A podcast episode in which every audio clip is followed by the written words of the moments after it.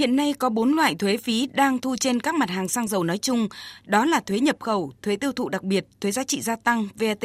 và thuế phí bảo vệ môi trường. Trong đó, Việt Nam không đánh thuế tiêu thụ đặc biệt và áp dụng mức thuế phí bảo vệ môi trường ở mức rất thấp đối với các mặt hàng dầu, do xác định dầu là nhiên liệu đầu vào quan trọng của các ngành sản xuất kinh doanh. Thuế suất, thuế nhập khẩu đối với các mặt hàng dầu về cơ bản cũng đã về không phần trăm do áp dụng và tuân thủ theo cam kết của các hiệp định thương mại tự do F T A mà Việt Nam đã ký kết với các nước đối tác và cộng đồng quốc tế. Ngay cả thuế nhập khẩu ưu đãi theo hình thức tối huệ quốc là thuế M F N cũng đã giảm về mức bảy phần trăm đối với các loại dầu diesel, dầu mazut, dầu hỏa và nhiên liệu bay. Theo tính toán của chuyên gia kinh tế tài chính, Phó Giáo sư Tiến sĩ Đinh Trọng Thịnh, giảng viên cao cấp Học viện Tài chính, các loại thuế phí hiện còn chiếm tỷ trọng rất nhỏ trong cơ cấu xăng dầu, cụ thể là khoảng dưới hai mươi phần trăm đối với các mặt hàng xăng và chỉ từ bảy đến chín phần trăm đối với các mặt hàng dầu. Vì vậy, việc đề xuất miễn giảm tiếp các loại thuế đối với xăng dầu cần được nghiên cứu kỹ lưỡng bởi dư địa giảm thuế đối với các mặt hàng dầu là không đáng kể.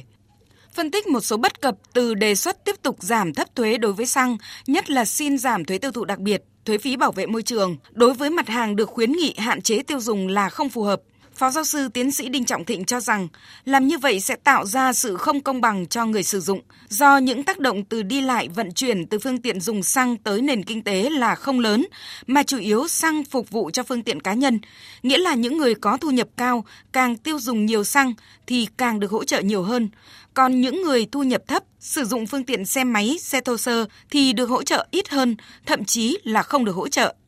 Trước tác động của giá dầu tăng cao ảnh hưởng tới nhiều ngành sản xuất, chuyên gia kinh tế Phó Giáo sư Tiến sĩ Đinh Trọng Thịnh khuyến nghị. Chúng tôi cho rằng là cái việc quan trọng nhất nếu như chúng ta cần hỗ trợ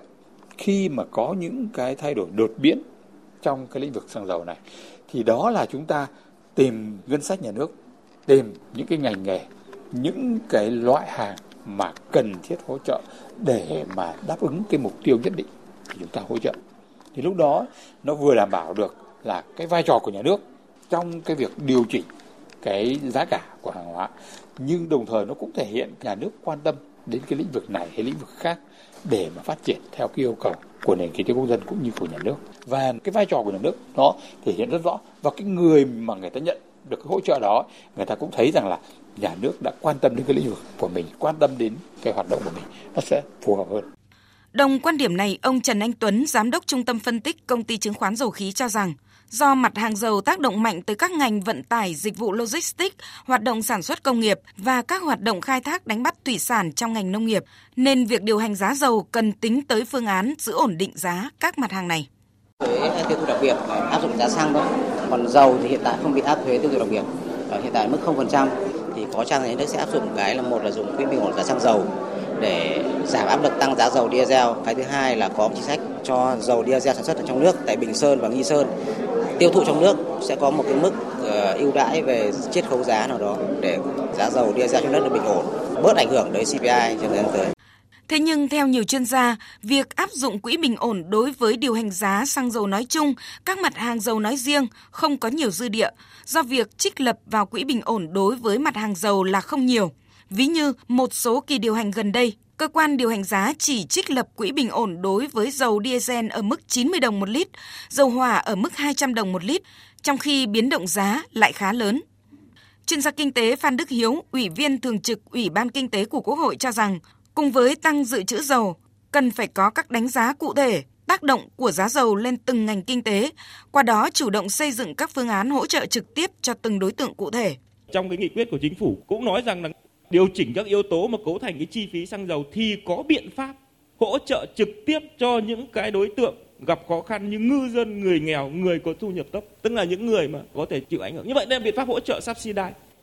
Chứ ngoài cái biện pháp là hỗ trợ về các cái chi phí về cấu thành thì như vậy rõ ràng là tôi thấy rằng là về mặt vĩ mô và về mặt chủ trương thì theo tôi rõ ràng đây những cái biện pháp mà Quốc hội cũng đã thảo luận, đã đưa ra nghị quyết, và cái sắp tới hiện nay thì trong cái bối cảnh này thì tôi cũng rất mong là những chỉ đạo này thì được thực thi một cách quyết liệt hơn, một cách kịp thời hơn. Cũng theo chuyên gia kinh tế Phan Đức Hiếu, thì cùng với các biện pháp hỗ trợ từ chính phủ, thì sử dụng tiết kiệm và hiệu quả năng lượng nói chung, xăng dầu nói riêng là giải pháp quan trọng của các ngành nghề, doanh nghiệp. vừa góp phần giảm chi phí cho chính doanh nghiệp, tăng sức cạnh tranh của sản phẩm hàng hóa, vừa góp phần giảm áp lực phải nhập khẩu xăng dầu.